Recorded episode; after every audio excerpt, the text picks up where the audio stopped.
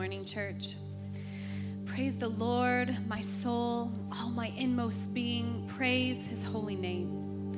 Praise the Lord, my soul, and forget not all his benefits, who forgives all your sins and heals all your diseases, who redeems your life from the pit and crowns you with love and compassion, who satisfies your desires with good things, so that your youth is renewed like the eagles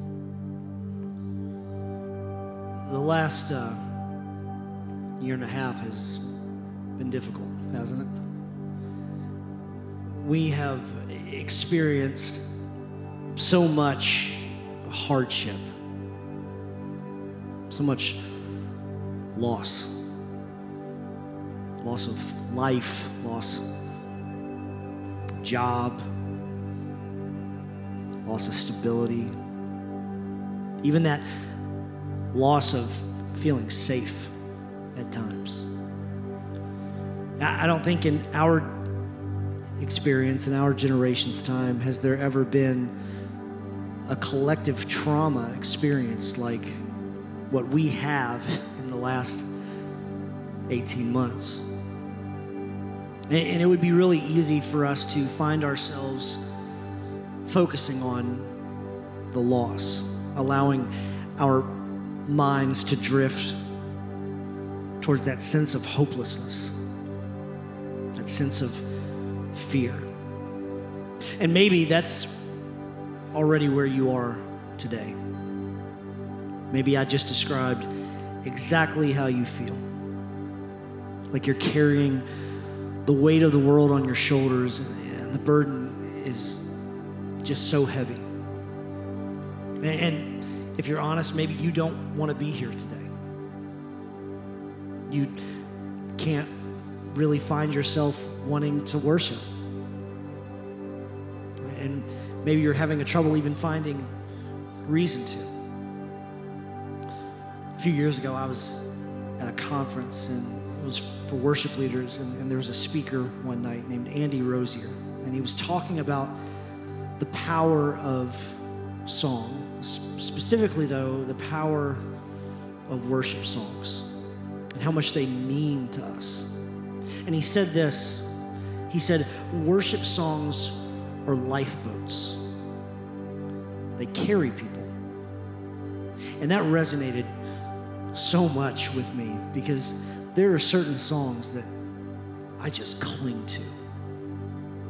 When life gets stormy and I feel hopeless and I can't think of a reason to celebrate.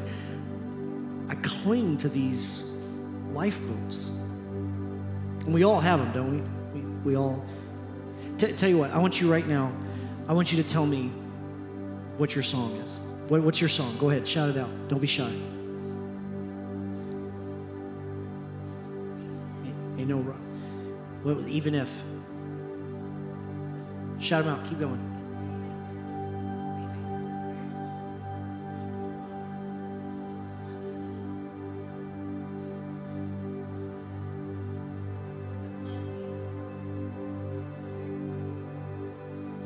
Let's sing along. I wish we had that kind of time. One of mine is the song 10,000 Reasons. Because just like in the scripture you heard read just moments ago, it, it lays out for us all these reasons we have to worship our God and King, not just in the good times, but in the bad.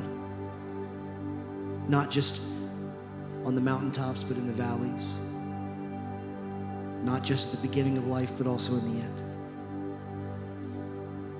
We have reason to be joyful. Joy and happiness, they are not the same things, though. Joy is choosing to recognize all the reasons we have to hope. And hope looks very, very different than happiness because hope looks like a Savior nailed to a cross. And it looks like an empty tomb. And it, it looks like this a family of people worshiping together. Different, yes, but united as one in Christ Jesus. Let's, let's jump in our lifeboats. Let's worship a little bit more together.